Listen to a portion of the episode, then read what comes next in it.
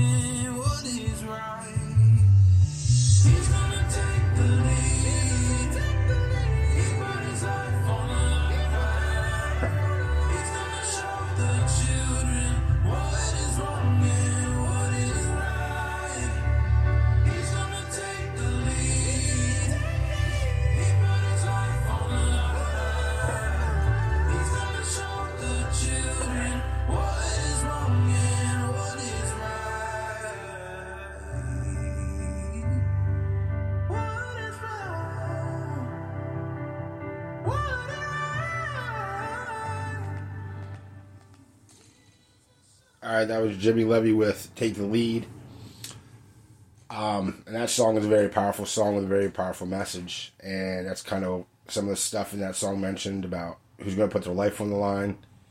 It's time to show the children what is wrong, what is right. It's a couple of things I'm going to be discussing today, as I also read from Acts. Today, I'm going to be starting with Acts chapter two, verse 14. Peter preaches the gospel. I'll be getting into that in a little bit. Uh, before I get into that, I do want to say a prayer. So that's going to be, um, I'm going to lead, going to lead myself in prayer now because there's no one else here with me.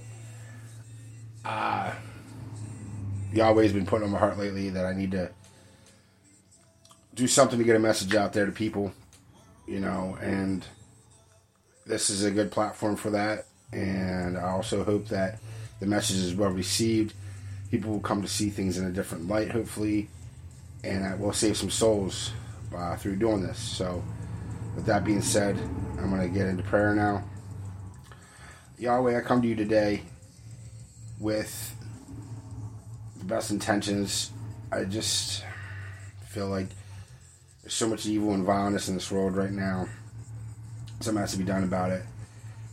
Uh, I want you to guide me in what I'm to say today, what I speak on, as I'm reading through your words, give me guidance and you know insight into what I'm reading about to explain what these what's being spoke about in the in your word means so to convey this message to people. Also, put, pray for your blessing over this, Yahweh, and Yeshua's name, the covenant with Yeshua. Amen. All right. So, like I said, to start in Acts chapter 2, verse 14. Peter preaches to the crowd. It starts with Then Peter stepped forward with the eleven other apostles and shouted to the crowd, Listen carefully, all you fellow Jews and residents of Jerusalem. Make no mistake about this. These people are not drunk, as some of you are assuming. Nine o'clock in the morning is way much too early for that. No, what you what you see was predicted long ago by the prophet Joel. And he's referring to whenever the apostles started speaking in tongues, I believe in the city of. Uh, it was on the day of Pentecost. I'm trying to remember what city it was was in. Uh, Acts chapter 2 starts with On the day of the Pentecost, all the believers were meeting together in one place. Suddenly there was a sound from heaven, like the roaring of a mighty windstorm, and it filled the house where they were sitting. Then what looked like flames or tongues of the fire appeared and settled on each of them. And everyone present was filled with the Holy Spirit and began speaking in other languages. The Holy Spirit gave them this ability. At the time, there were devout Jews from every nation living in Jerusalem. So this is this is in Jerusalem.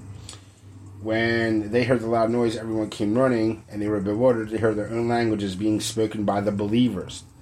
Okay, so these were believers in Yeshua, in the Messiah, in, in Christ the King, King of Kings. And the Jews accused them of being drunk. That's the only way they could be speaking in tongues. Some of the Jews accused them that they had to be drunk because you know there's no way that they could just have the ability to speak this language. Instead of realizing this was the power of Christ being bestowed upon believers in Him, the believers of Yeshua were given the power to speak in tongues, in native tongues to these people to get a message to them. You know, to show them that, hey, Christ is king. Because even right after Yeshua left earth, after he was killed and resurrected, there were still people saying that there's no way he was the Messiah. There's no way that that was the true Son of God. You know, this was even in Jesus' day. Okay, he was being denied. So the world, of course, to, today is going to continue to deny Christ the King because everything in this world is designed to work against Yeshua and the truth of the kingdom and the Messiah. Everything in this world is designed to work against you finding a relationship with the Messiah and Yeshua and coming to Him and repenting and confessing your sins and being saved and brought into the kingdom of heaven. The devil and the principalities of authority in this world are against Yahweh, Yeshua, the holy body. They are absolutely against it and they want to tear down as many people as they can and bring them with them into the despair and pits of hell where they're going to end up for all eternity. Because if you look, even in this time, right after the Messiah had been crucified, resurrected from the dead, came back to earth, performed miracles in front of thousands of people at a time, there were still non believers. There were still people saying, This is not true, this is not the true Messiah. So, even in the days of Jesus, there were people that still could not see the truth for what it was. And here we are, 2,000 some years later, and it hasn't gotten any better. In fact, it's gotten worse. We're living in a world of chaos and despair and darkness, and it continues to get worse. The nonsense, the chaos, every day. It's not getting any better. No man is going to come save us. No form of government is going to save us from ourselves. The only person that can truly save you and save me and save the rest of this world is the one that came and paid the ultimate sacrifice. The one that came and gave his life, laid his life down for us to be forgiven, that took our sins on on that cross when he was crucified and resurrected a few days later and overcame death. So don't be fooled by the trickery of the world, because even in the Messiah's day, There were still people denying. All right, so let's continue now. So it goes on to say they were completely amazed. How can this be? They exclaimed. These people are all from Galilee, and yet we hear them speaking our own native language.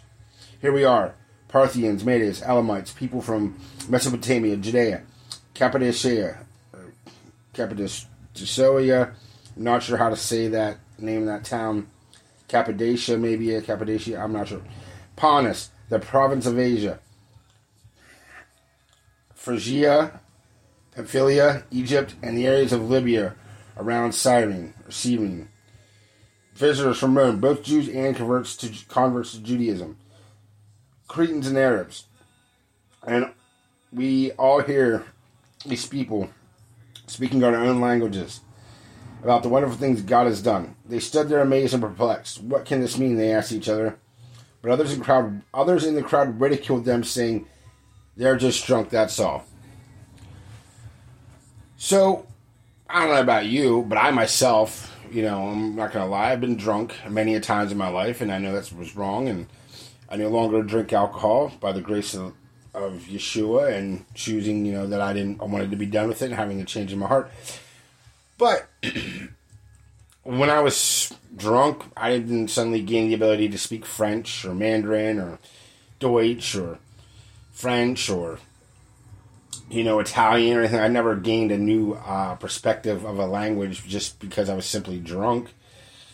So that right there, to me, if I was you know around back then and someone was saying to me, "Oh, they're only saying this because they're drunk," I would have right away I've been like, "Well, when's the last time you were got drunk and started speaking a completely different language? Not only speaking a different language, but speaking it fluently to the point where you're conveying a message for somebody to understand. It's not like they were just babbling words; they were speaking a message to bring people in to the Word of God, to get them to see the power in Yeshua and Yahweh. So the whole drunken argument to me just doesn't make sense personally. All right. So back to Peter preaching to the crowd. Then Peter stepped forward with the eleven other apostles and shouted to the crowd, Listen carefully, all of you, fellow Jews and residents of Jerusalem. Make no mistake about this. These people are not drunk, as some of you are assuming. Nine o'clock in the morning is much too early for that. No, what you see was predicted long ago by the prophet Joel, and this is what it goes on to say. In the last days, God says, I will pour out my spirit upon all people. Your sons and daughters will prophesy. Your young men will see visions, and your old men will dream dreams. So, what does that mean?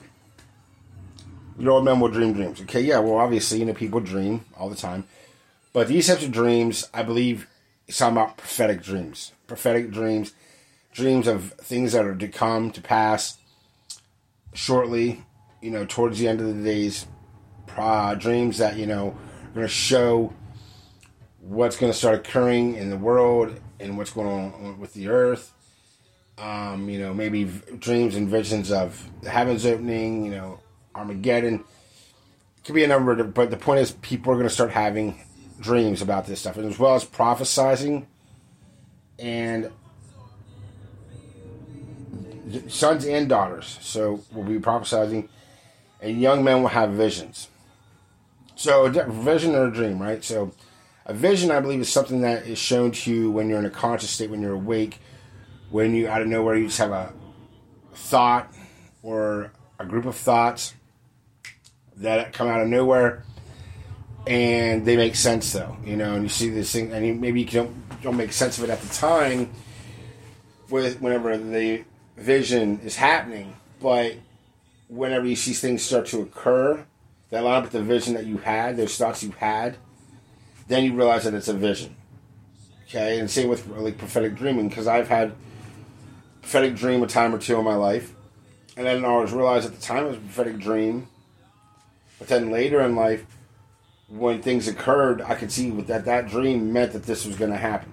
That was a prophetic dream I was having about this particular incident or this particular event or this time period in my life, you know, or, or people in my life. Um, and I know that's not a gift that everybody ha- has, but it says in the end days that He's going to pour His Spirit out on to humankind to show us that the end is coming. So if you yourself or anybody you know starting to have prophetic dreams, maybe they've never had it before in their life, starting to have visions, people are starting to prophesize, talking about things that have yet to come to pass, but then do come to pass. It's really time to open your eyes because I personally think we are living in the end days. I wouldn't be surprised if the current state of humanity makes it to 2035 without complete Armageddon and total destruction happening on the earth in the rapture.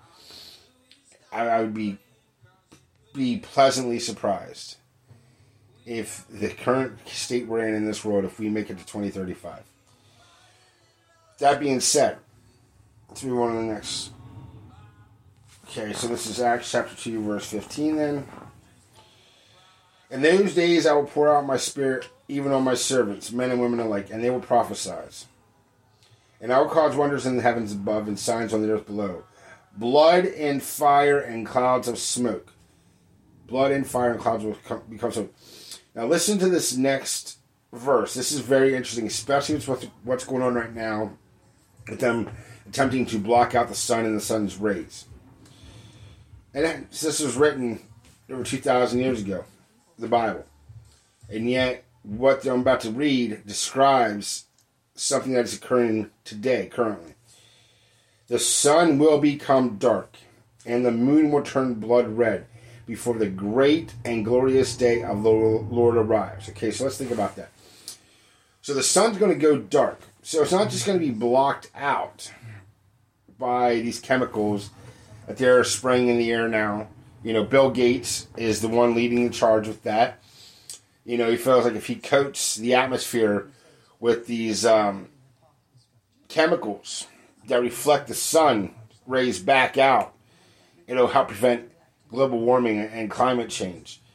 Um, but to me, that sounds like blocking the sun out, making it dark. And we've had how many blood moons in the past four or five years, more than probably ever in the recorded history of mankind, on a more rapidly occurring frequency and scale.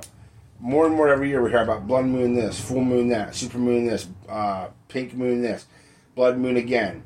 You know, and it just seems like all this is leading up to the end of days, which is where we are headed. We as a society cannot stop what's coming. And the people at the top know this. That's why they're trying to get everybody on board with eating bugs and you know reducing your carbon footprint by buying an electric vehicle because you know they're going to put a stop to fossil fuels and, and all that but they know that famines are coming because it's predict it's, it's it's predicted in the end of the days there's going to be famines so if they can get enough people on board with eating crickets before these famines occur then they can think oh that's a way to prevent you know, the famine from happening. If we can get enough people on board with eating crickets and mealworm patties, then we can hoard all the meat and the beef and the chicken and everything for ourselves so we won't have to deal with the famine that's coming to the world. And we'll get everybody else, all the peasants, you know, as they like to refer to us, you know, regular people, we'll get them to, you know, eat the crickets and the mealworms and, you know, who knows what come down the line next. We're to start selling grasshopper legs, you know what I mean, as a knockoff to chicken wings and chicken legs. You know what I mean? Who, who knows? Who knows what's coming down the line next from these crazy kooks? But I can tell you this no matter what they try to plan for to prevent it from happening, it's still going to occur because it is written. And nothing can change the Word of God and what is written and what's going to happen in the end of days. Okay, that's so these people can plan all they want. They can have their underground seed vaults.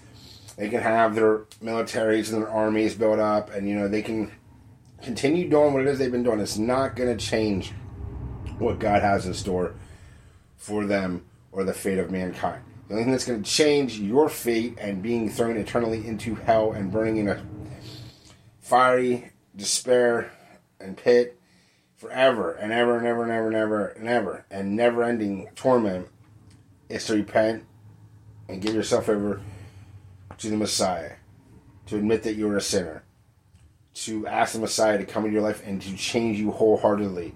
Not to say, oh, I love Jesus, so I can continue to do what I want because if I say I love Jesus, I'm going to get into heaven. No. If you love something, then you should your actions should show that you love what you say you love. Like you wouldn't say you loved a woman or a, or a dude, you know what I mean, whether you're male or female, listen to this. You wouldn't say you loved your significant other and then act like they don't matter to you. Continue to do things that they don't want you to do, you know, maybe or, or, or go out of your way to, to hurt them or, or totally go against, you know, what is going to help you grow in your relationship with that person. So if you love the Messiah, you love Yeshua, you should have a change of heart and you would want to live a life that glorifies that and that shows that you love Yeshua and that you love Jesus. You know, and Yahweh is, you know, the one that you got you're giving glory to and everything that you do. So those that say, "Oh, I love Jesus. I, I can do what I want. I got to get out of jail free card." That's that's not the way it works. I mean, you really got to understand that. And it took me a little while. It took me more years than it should have to understand that. You know, I've yes, I've always had a love for Yeshua ever since I was a young young child, but I didn't always show that my actions and the way I lived my life and the things I was doing. And I thought, oh, it's okay. Jesus knows I love him and he loves me back. But I loved the idea more of saying that I was a believer in Jesus than I actually did love Yeshua or Jesus however you want to refer to him. I like to use the word Yeshua because that's what is, you know, accurate for the time period he was alive. Um, you know, people use Jesus, use Jesus. That's fine. I'm not Yahweh. I'm not here to judge you. Excuse me. What I'm saying though is when you have an actual love for something or someone, you make sure you show the world and the people around you that you love that thing or that person. And it shouldn't be any different with your relationship with Yeshua and Yahweh. If you love them, you should love them more than anything, even yourself, even your spouse, even your mother, even your father, because without them, nothing is possible. Glory be to God on the highest. Okay, so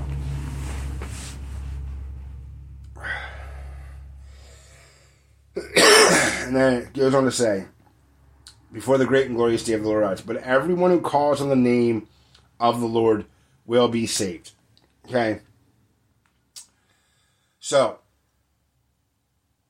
when you call, it's saying here, if you call on the name of the Lord, Yeshua, calling on your name, I'm calling on your name, you know, in the song Take the Lead by Jimmy Levy or maybe it is Levi. I'm not sure how you say his last name exactly. However, in that moment that you're calling, you must believe, though. You must believe. That's the thing. You have to believe and you have to know it in your heart of hearts that the Messiah is the true King of Kings. That he is the Prince over all principalities. He is the ruler of this earth in the end. He's going to wipe out Satan and his armies on all this New World Order crap and all this World Economic Forum, Bilderberg groups, and the Bohemian Rhapsody. All that stuff is going to go down in flames, and it isn't going to matter in the end. They think because they've had a good reign for the past 2,000 years or however long, you know, they've been doing this for. Well, Satan and them have been doing it since the beginning of, before we were even here, before humankind even existed. Okay, so this has been their plan. They've known for ever now, literally, what was going to happen to them and the choices they made. You know, and some of them realized later, hey man, this choice you made is kind of a raw deal. Like, we should see if we can get back into the graces, you know, with the, with the Messiah and uh, see if we can somehow get back into the kingdom of heaven. Because, uh, you know, they asked, they, they, they pleaded with Yahweh, you know, hey, you know, we were sorry about what we did. You know, we didn't mean to screw up this badly. Is there any way that, you know, we can work this out and, you know, you can forgive us so we can get, get back into heaven because we know where we're headed in the end. And he said, no, you made your choice. You got to deal with it now. Is what it came down to. You made the choice to rebel against me, go against me, go against everything that I had done for you, given you free will. The angels, by the way, the angels had free will. You know what I mean? They weren't robots. You know, if they didn't have free will, there would have been no way that Lucifer could have rebelled against God. You know, and led a rebellion with one third of the angels in heaven and came to earth and corrupted mankind. You know, whenever we eventually made it to earth. You know. Um. But yeah, free will. So you have to be willing and freely give your life over to the Lord, which goes back to the free will thing. He doesn't just want some robot person, you know, following him because he demands it.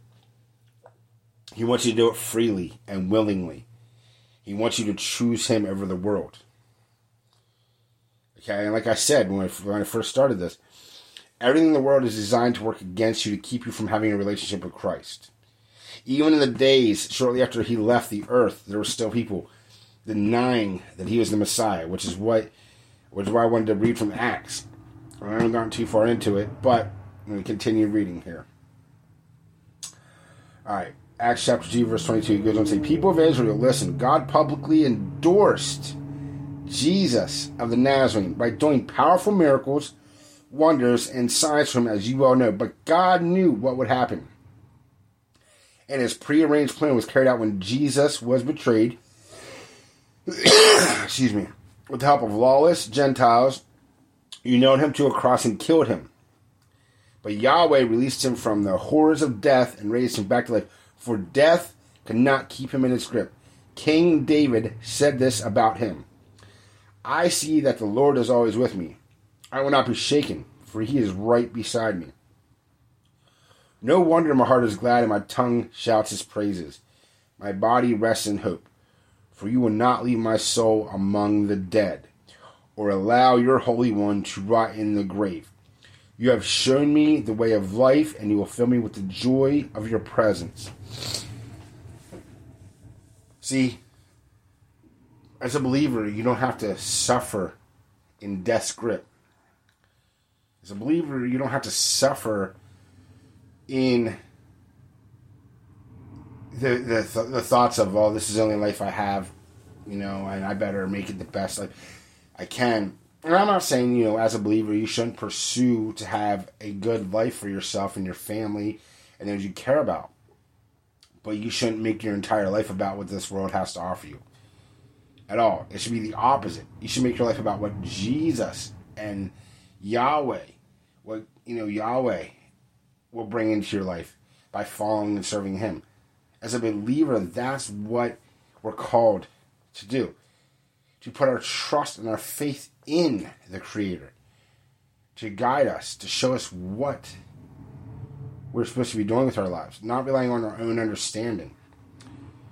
Not relying on our own experiences of things that we maybe, you know, think it would be, well, this might be better, better for me than that.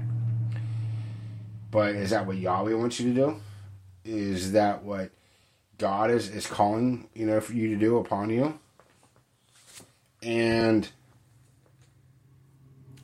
not only that, but the assurity and the peace and knowing that your soul, when it leaves this plane of existence, be forever in the presence of the one that created you because he loves us it makes me extremely happy. It feels, it elates me. It fills me with joy to know that. And it's sad.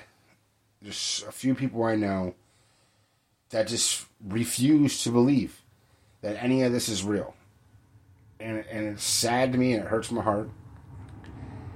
And I've prayed for these people and I've tried talking, I've talked to these people and I've asked them, you know, to think about, well, you know, things, and still they're just like, nope, it's it's just made up. Humans are just evil. Well, yeah, humans are evil, but there's salvation in the the Lord, in accepting and repenting to Him, you know. And uh, there's some people that just think that they they they sinned way too much. They've done horrible things. There's no way that God could love them because of the things that they've done and I've tried to explain to them that God knows everything you've done. He already knew what you did before you were going to do it. he didn't know the choice you were going to make, but he didn't know that if you made the choice to do what you're going to do, then he already forgave you for that sin by dying for you, but you have to accept his forgiveness by believing in him and by having a change of heart. I'm willing to follow in his teachings and, and live the life the way he asks you to live it. Because he made the ultimate sacrifice, so you so people don't want to give up, don't want to sacrifice the ways of the world. You know, being a believer isn't easy. It's just worth it. Um, there's still people, like I said, a few of them I know, that think the Bible was just made up. It was just a really good book written by man. Yes, it was written by man, but the author of it is God. Okay? The author of the Bible is the Lord in heaven, the host of hosts, the Almighty One. Man dictated what he put on their hearts to write and, and events that occurred in their time period to write about. But he is the author behind the words in the Bible. And they don't want to see it like that. Their hearts are hard. So I just continue to pray that the Lord soften their hearts and opens up their eyes and allows them to see the truth for what it is. Because I don't want to see these people end up in a horrible place in hell. I don't want to see them, you know, have to go through the trials and tribulations, uh, and with the days of the reigns of the Antichrist, you know, and then them condemn themselves to hell for eternity by taking the mark of the beast so they can buy and sell and trade goods. You know, these are the things that are really, especially now, important, you know, to talk about with people that aren't non believers and, believers alike because, you know, maybe there's people in their lives that don't know about this, you know, that are non believers and think, oh man, the world's just getting crazier by the day. The governments don't know what they're doing. They're screwing everything up, which is true. They're doing it, it's by design. The way the world is right now, it's by design with the powers, uh, you know, the principalities that are in control. They want chaos in the nations. They want chaos on earth. Because out of chaos, they can create a new order, a new world order. You know, where people are going to be so desperate for a leadership that they'll be willing to follow whoever comes to save them. And that's going to be the Antichrist. Because we're seeing this the play out right in front of our, our eyes right now as believers. The whole you know, agenda thing, you know, um, you know, I often wondered, like, you know, how could, how could, you know, and it says in the end of the days that, you know, kids are going to be against their parents, and brother against brother, and sister against sister, and, you know, son against father, and daughter against mother, and goes on to name, you know, that. And it's like, well, yeah, I understand families fight and squabble, but, you know, how, how are they going to be so mad at each other that, you know, families around the world and brothers against brothers and, you know, all this around the world is gonna be how's it gonna be that bad that fast? Well, if you look at the current agendas being pushed, and this is just something I think. I'm not saying, you know, this is gospel or 100% truth. Just something I noticed myself. With all the agendas being pushed, you know, I'm sure there are many households around the world where the whole men can be women, women can be men thing being pushed. There are probably this younger generation is saying, yeah, that's correct you know, I can be whatever I want to be because that's the way I feel. And then the parents, the older generation, are like, no, that's not the way it works. There's men and women, and that's it. You know what I mean? Like, you can't just say you feel a certain way and, and then say you're that thing because you feel that way. Like, some days I maybe feel like, you know, I don't know. I don't feel like anything but myself. So I don't know what type of example to use. But bio, you can't change your biology based on your feelings. Okay, you can't. You can't you can't do that. Now, I feel like that is going to be one of the things that leads to the son against the father, the brother against the brother, the mother, and I just one small part of it. You know, the whole agenda thing. Because now you have schools teaching your kids, but you can't talk to your, but they don't want you talking to your kids and going against what they're teaching them in schools, and they don't want you to parent your kids anymore. They want to parent them, you know. And I saw, you know, earlier this week, somebody put a really good post up there. How is it considered sexual harassment to talk to my adult coworkers about sex and or their sex lives, but it's okay for a kindergarten for a grown man dressed in trans whatever to go into a kindergarten classroom and talk to kids about sexuality and stuff, and that's not considered sexual harassment, and that's not looked at as wrong. But if I talk to my adult coworkers about it, it is, and, and it has to get reported to HR. So that's that's the crazy upside world, upside down world we're living in. You know, like I said, chaos. More chaos they can create, the more desperate people are going to become, the more they're going to be looking for someone to save them, and that's when the Antichrist is going to come and step into power. And not only that, but I saw the other day that there's advertisements for the third temple now being displayed on different religious channels across the world. So they're already letting people know, like we're going to start, we're going to start building the third temple soon. And for anybody listening that may not know what the third temple is, the third temple will be the temple that is built um, in the place of the original temple. It's going to be a third one constructed. The first two were destroyed. When the third temple is constructed, it will be the one that the Antichrist sits in to claim power over the earth. And they're already starting to put commercials out for it, you know. And if you go to their website, which I can't remember the name of it right now, but I think it's something along the lines of thirdtemple.org or thirdtemple.net. I mean, if you look it up, it says on their website, someone put out that it says on their website that it's an all inclusive temple for all religions around the world. Very much sounds like a one world religion to me, you know. So that's something else that's now being publicized in the media. So there's another sign that the end of times are on their way. So for other people that say, "Oh, the Bible was nothing but a fairy tale book written to control mankind and scare people into you know being a, living a better life," and whatever other excuse they use not to believe in it, I'm you're wrong, and I'm not even sorry to say that, but you are wrong. You are mis you are incorrect. The Bible is the truth. It always has been. It always will be. There are things in it that we don't understand.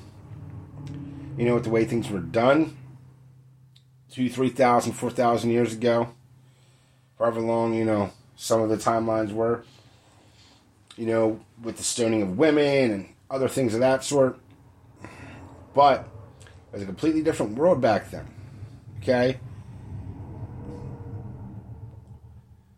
And things were a lot eviler back then. You know, I mean, things were evil nowadays. All things were also evil back then. But we haven't gotten to the days of Noah yet. But we're getting there. We're getting there shortly. You know, so these things that were committed back then to drive evil out and keep evil away were necessary and were done for a reason. They weren't just done to be done. All right. So originally, that back to the point though. As a believer, death will not hold you. Okay, you are given eternal life in paradise, and the angels turned against that. You know, they're like, ah, well, sick. You know, sick of living up here and having. I think I'm going to go down to Earth and defile the human DNA. Try to usurp Adam's throne, take over the world for myself. You know, that was one of the biggest sins they committed. Was coming in here and meddling with our DNA, creating the race of the giants and the Nephilim, and then the offspring that those that their offspring had creating these hybrid creatures and different things of mythology, which is actually, you know, a lot of truth to that more than it is mythological. You know, I heard someone once say that in Greece, it's not looked at as Greek mythology. They, they teach it as history. Although the mythological creatures that we look at over here, such as the Titans and Her- Heracles, Hercules, Zeus, Poseidon, they teach that as history over there, as real history because it really happened. But in America, we've been told it's all mytholo- mythology, that that stuff never occurred. That was just fantasies and fable stories made to entertain the masses and people. Well, it was true. There's real truth to that. Okay. All right, Acts chapter 2, verse 29. Dear brothers, think about this. You can be sure that the patriarch David wasn't referring to himself, for he died and was buried, and his tomb is still here among us. But he was a prophet, and he knew God had promised with an oath that one of David's own descendants would sit on this throne, on his throne, sorry. David was looking into the future and speaking of the Messiah's resurrection. He was saying that God would not leave him among the dead or allow his body to rot in the grave. God raised Jesus from the dead, and we are all witnesses to this. Now he is exalted to the place of the highest honor in heaven at God's right hand. And the Father, as he had promised, gave him the Holy Spirit to pour out upon us, just as you see and hear today. For David himself never ascended into heaven, yet he said, The Lord said to my Lord, Sit in the place of honor at my right hand until I humble your enemies, making them a footstool under your feet. So that should give anybody listening encouragement. I know it certainly gives me encouragement. That all these enemies that are coming against us, the world, Satan, Satan's followers, all those that come against us will be defeated in the end. God has the final victory. He has the final say. He already knows what is going to happen for. It is written. So no matter how much the world attacks you, no matter how much Satan tries to beat you down, no matter how much temptation tries to come at you and ruin your life and take you off the path that you don't want, and maybe you stumble a little bit, don't stay down. You get back up and you keep fighting. And you keep moving forward and you keep working with the Lord for a glorious day of honor for Him and us as believers.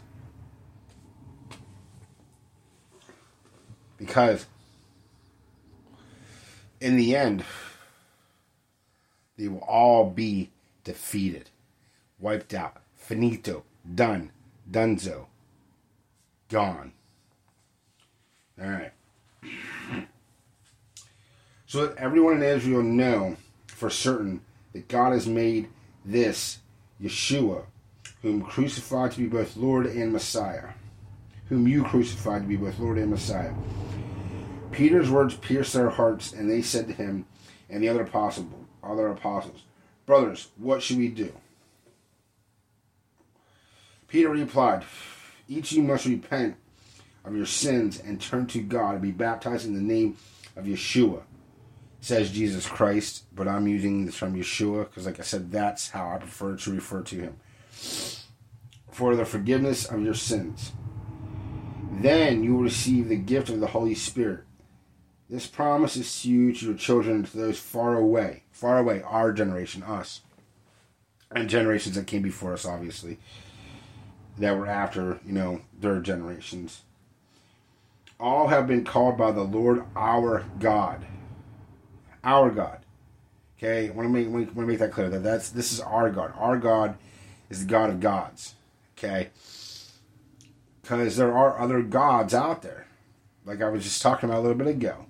You know, Zeus, Moloch, Baal, Osiris, Thor, Poseidon, Odin, many different names.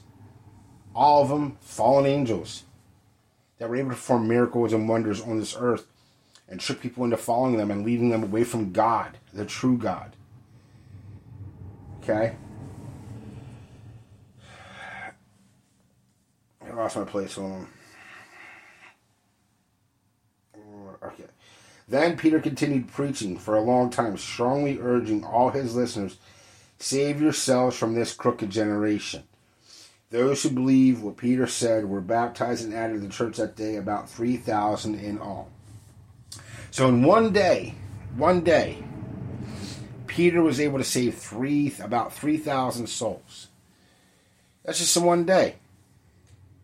And we claim to be believers in Christ. How many souls have we saved in lifetime? It's not about how many souls we save, but rather, how often are we witnessing to people?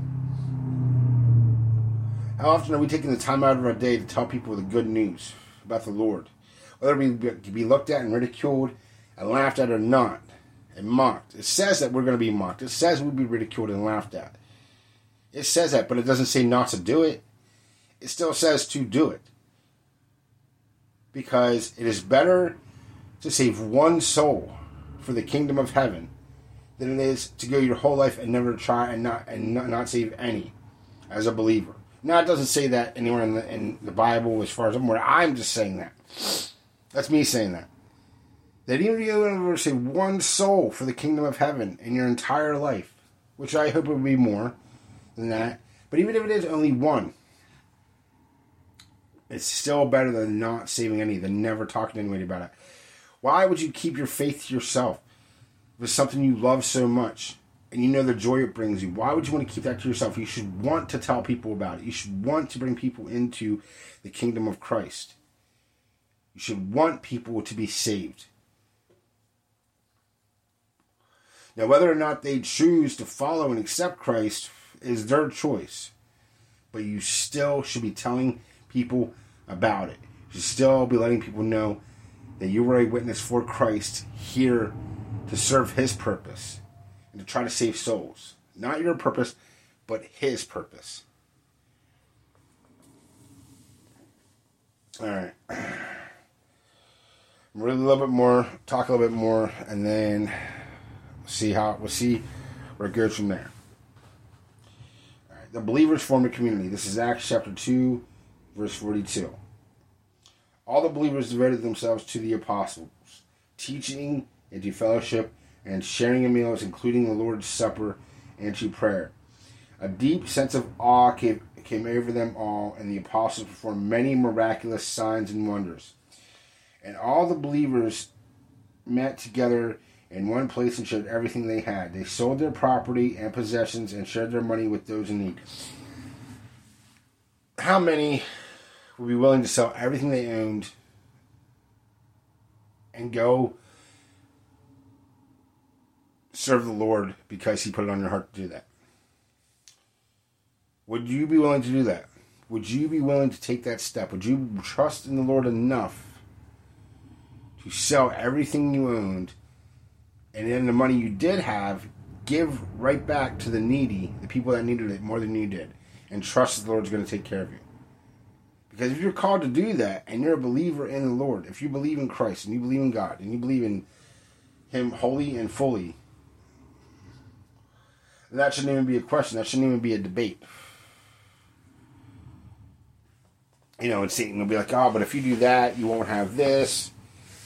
You know, you won't have your car anymore. You won't have a house to come back to. You, you know, your family will think that you're crazy. People will think that you know you're you're ridiculous for doing that. Like, why would you do that? Why would you give up everything you've worked so hard for, just to go follow a, a, a dream that might, you know? And he's going to try to plant these seeds of doubt in you in whatever way he can. You know, there's going to be stumbling blocks along the way to, to deter you from the path that the Lord sets you on. But it's a matter of getting over those stumbling blocks and continuing to work for the Lord and for His purpose, and He will have your back. He will be there for you. He will never forsake you or leave you. Especially if you are on the path that He puts you on. Okay?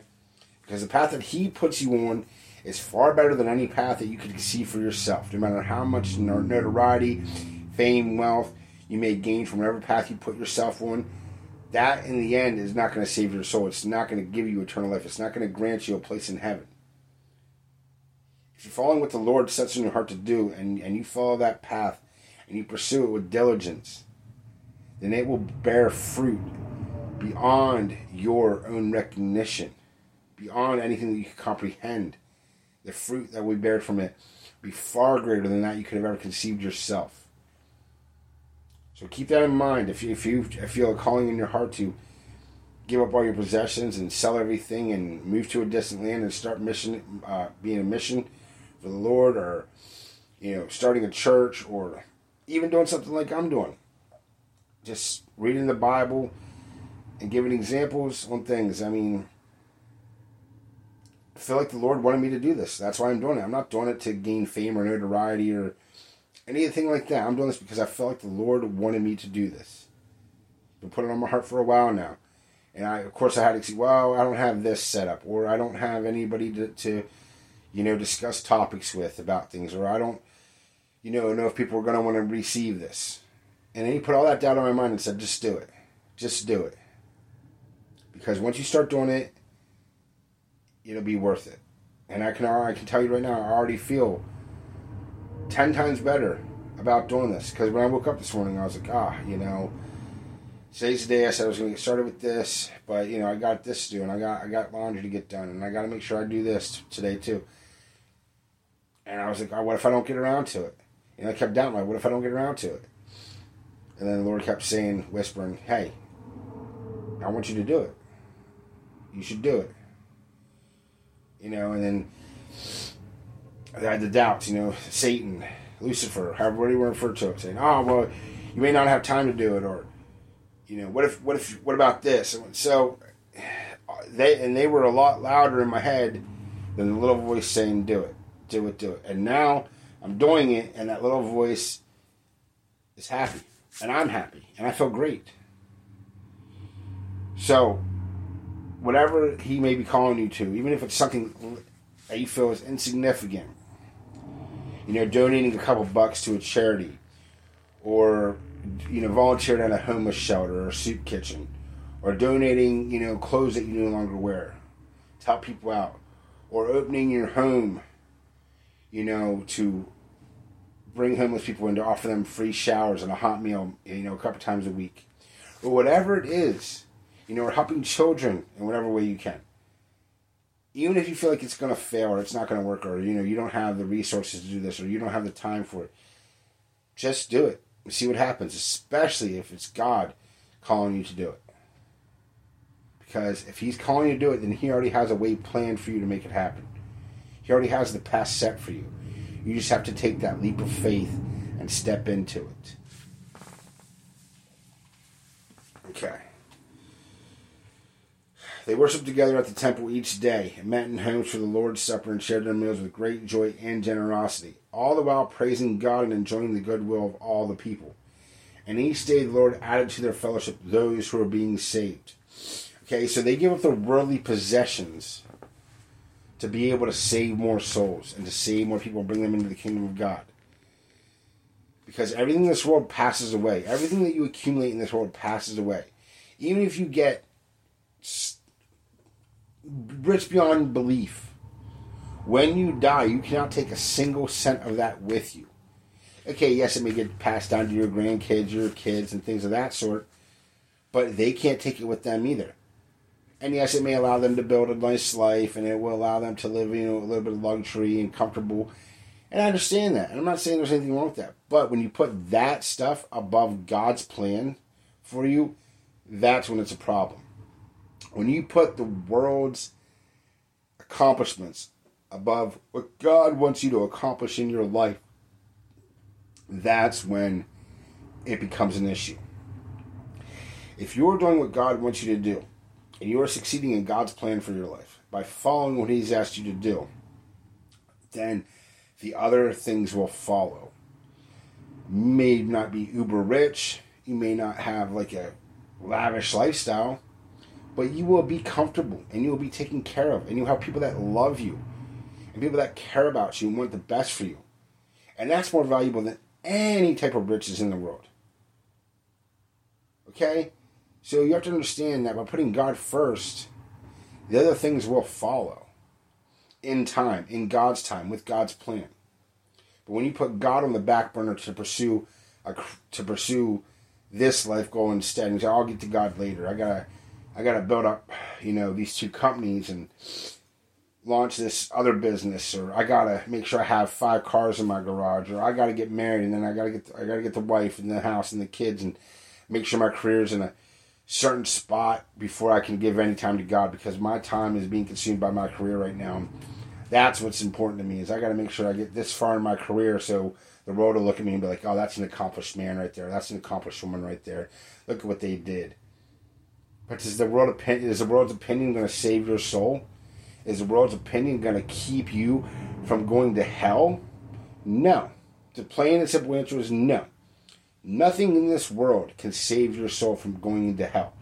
Nothing that you accomplish in this world can save you from going to hell. The only thing that can save a person, you, me, or anybody else from going to hell is to believe in the Messiah, accept his grace, repent for the sins that we have committed because we're all born sinners.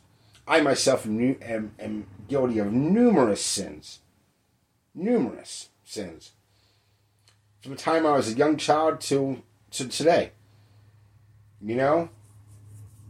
I'm I'm making more of an effort to not say no, to be a light of Christ in my community. To be someone that people look at and say, "Oh, that's a that's a believer right there. That's a believer right there." The way he's living his life, he's a believer. You can tell by his fruits. And I haven't always I haven't always lived that way. I mean, I'm gonna be honest, I haven't always lived that way. You know, I've done numerous things in my life that God I'm, is more than ashamed of for me doing, especially since I gave my life to Christ at such a young age. You know, but then I got older. I got influenced by the world. All my friends are doing this, so I better do it. So I'm cool. You know, oh well, that looks like fun, so I better try that because if not, then you know people are going to think I'm weird. You know, I let the world dictate my actions instead of, instead of letting God dictate my actions to be a light in this world. I never stopped loving God, never stopped loving the Messiah. I stopped living for God, and I stopped living for the Messiah. So, yes, I loved them, but I didn't love them the way I should have been loving them. You know, I was like, oh, if someone would ask me, do you believe in Jesus? The answer was always yes, without a doubt. Yes, I love Jesus. Yes, I believe in God. Yeah, I believe He's real. And people would ask me, why do you believe God's real? Why do you believe in Jesus? And I would give them examples. You know, good, solid examples. And most of the time, I'm like, oh, okay, well, I can understand that. Yeah, I can, I can see why you believe in God and why you love Jesus. But then my actions weren't showing it, you know. I, I, my actions weren't showing it. Not that I was doing anything that would be considered satanic or demonic, but I was still sinning against God, you know.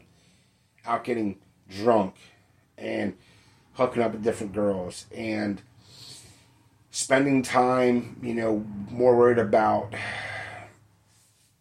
how to make money than I was about my walk with Christ. You know, or trying this drug or doing that drug, you know. Um, just to, just to be like, oh, I, I just wanted to try it to see what it was like. You know, that was my that was my excuse. I wanted to try it just to have the experience to see what it was like. You know, and but there's also been times where I should have said no, I'm not doing that. You know, because because I knew it was just wrong. Like, you know, and I'm not going to go into detail. But there have definitely been times where I stood up with my belief in Jesus, Yeshua, the Messiah, and straight up said, No, I'm not doing that. That's no. But there were also times where I could have said that, and I was thought to myself, Well, it's not that bad. You know, and, and, and you know, God will forgive me. So if I do it and ask for forgiveness, it'll be okay. The thing about forgiveness is, though, yes, God will forgive you for something that you do. If it's if it's you know a mistake you made and you really, truly are repentant, you truly be repentant for the sin you committed to be forgiven. It's, which means you have to strive to never commit that sin again in repentance. Not just oh well, I can do this today, ask for forgiveness, do it again tomorrow, ask for forgiveness, do you know get drink three fists of liquor today or whatever, you know, just she's that as an example. And then if tomorrow I wake up feeling like crap, I'll ask God for forgiveness, you know, and help forgive me for it because that's the way He works because He loves me. And then I'm just to get drunk again tonight. And then after I do that, you know, I'll just ask some, you know, I'm just using that as an example. There's many other things out there, whether it be porn, like, oh, if I look at porn and get off, you know, I'll just ask God to forgive me and He'll forgive me for it. And then, you know, if I do it again, I'll just ask for forgiveness again. And that's the wrong way to go about forgiveness. If you are truly want to be forgiven for something, then you have to repent for what you did. And when you repent something, you admit that it was wrong, it was a mistake that you made, and that you're ashamed for what you did, and that you're going to work your hardest to not make that sin again, to not make that mistake again, commit that sin again. That is what repentance is about. And forgiveness comes with repentance. You don't forgive, you don't you don't ask for forgiveness without repentance. Okay? And that's something that I, I myself didn't I'm sure I realized it, but I didn't understand it. You know, I realized like, oh, you know, I need to make sure that I'm not doing this, and if I ask God to forgive me, then I should try not to do it again. But I wasn't doing that. You know, I would do something, you know, and ask God to forgive me, and then a day or two later, I'd do the same exact thing. And I'd feel bad about it for a little bit, and then I'd ask God to forgive me, and then I wouldn't feel bad anymore. Like, oh, ah, you know, God forgive me, I don't feel bad about it. So it must not be that big of a deal. When I was just fooling myself, I was just tricking myself into thinking it's okay. God, God will forgive me. You know what I mean? Yeah, it's okay if I lie every once in a while. God will forgive me. It's okay if I look at porn. God will forgive me. It's okay if I get drunk. God will forgive me. It's okay if I snort a line or two of cocaine here and there. God will forgive me. It's okay if I trip every once in a while on acid or whatever. God will forgive me. And that's not that's not the way it should be. It should be, well, God loves me and I love God, so I don't even want to touch that stuff because I'm filled with the Holy Spirit. I don't want to. I don't want to drink. You know what I mean? Because I'm, I'm already filled with the Nick, uh, with the Holy Spirit. I'm filled with His cup is overflowing in me. I don't need any poison from the world. God will sustain me. You know. I mean, yes. You know, I I'm a man, and you know, yeah, I have. The world tells you, oh, you're a man. You have needs. It's okay to release those urges every once in a while. And like I said at the beginning, though everything in this world is designed to work against you and your relationship between you and the Messiah. Everything in this world is controlled and designed right now by Lucifer and his armies to pull people away from Messiah and pull people away from Yahweh because the more souls he can take to hell with him, the more victory he feels he's won. He feels he feels that he's won some kind of victory in the end if he can pull all these souls away from the Creator. Which is why everything in this world is designed to trip you up as a believer and get you to fail. You know what I mean? Which is why there's so much evil out there and being put in your faces everywhere you turn, all the time. Because it want the the world wants you to slip up. The world wants you to give in. The world wants you to say, "Oh, you know, I can't do this anymore. I'm just gonna give up."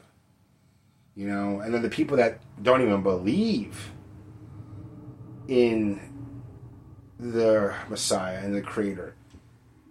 You know, those people they they just go through life thinking it's all a joke. Oh, you know, when you die, you just go into a dark darkness. That's all it is. It'll be the same as before you were born. You won't know anything. Well, I feel that, that that's wrong because when you're born, that's when your spirit, your soul, is awakened Okay, so your soul is alive. Your spirit is alive, and it's not going to be killed when you die. The only thing that leaves, and that stays forever, continues to live, is your soul, is your spirit. You know. So I just want to end on this today. Is don't be deceived by the wicked ways of the world. Don't be led astray. You know, don't think it's okay that just because you say you love Jesus, you can continue to sin and that you can continue to, you know, live a blasphemous life against God because oh, just ask Jesus to forgive you and it'll be okay. Got to learn to love God the way He loves you, to have a relationship with Him. You got to learn that you're going to have to sacrifice some things in this life if you want to be closer to God because the world is designed to keep you away from Him. You know, you got to realize that reading your Bible is important. Staying in the Word of God is important. Prayer is important. This world isn't important. This world is going to be gone just like that. Just as quick as it came to existence, it's going to be gone again. And it's going to be reformed for the believers. We're going to be living on paradise on earth, true Eden. You know, I'm looking forward to that. I can't wait. But until then, I'm going to continue to try to save as many souls as I can. And I hope that people find comfort in this. And I hope that people listen to this, think about some of the things I said, and give them a new perspective on things to think about. The world is not designed to make it easy to be a believer. Okay? It hasn't been since Satan fell from heaven and came to earth. I Satan and his demons hate us. They hate humankind. They hate humanity. Okay? We were made from dirt, Adam, first human, created from earth, created from the mud. God breathed air to him, brought him to life. You know, we weren't made beautiful like the angels. We were made from something to be beautiful. We were made from the dirt and the earth to be beautiful by having a relationship with God. And I don't know if I said that right, if it gets lost in misinterpretation.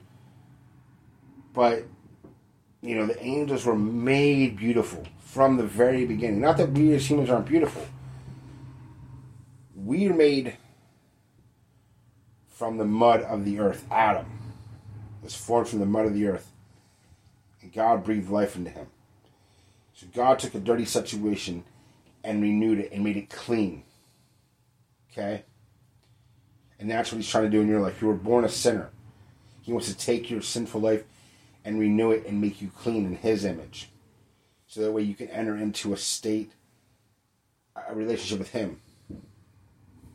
Right? So don't let the world tell you that you've done too many wrong things that God will never forgive you. Don't let the world tell you that it's not possible to be forgiven because maybe you had an abortion or maybe you've been a drug addict for 15 20 years or maybe you know you murdered someone or maybe you raped someone or maybe you were raped or you know i don't know the situation. Whoever's listening to this i don't know what situation you may be in or may not be in. But don't let the world tell you that you're unredeemable and unforgivable because in god's eyes it's never too late until you draw your last breath. But when you accept the gift of the messiah when you ask Jesus into your heart and your soul and to cleanse you and you repent of your sins you, com- you committed, you have to make a commitment to live a life worthy of, you know, showing the world that you're a believer in Christ, that you're a light in this world of ever growing darkness. That's what it is. You can't just say the words and not mean it. You can't just talk the talk. You also have to walk the walk and live the life. And know that the world is going to come against you the Satan's going to try to beat you down and get you to trip up on that path and give up and say this is too hard. But remember, with Christ, all things are possible. Through Christ who strengthens me, all things are possible. Okay? All right. With that being said, I'm going to be done. I hope whoever listens to this enjoyed it. If you have any questions, um, you can always send an email to WIZDOMSPKS88 at gmail.com. Again, that's WIZDOMSPKS88 at gmail.com. Um, gonna try to get a different email address set up for this account. All right. I hope you all enjoyed it. God bless. I love you. God loves you. All right. I'm out.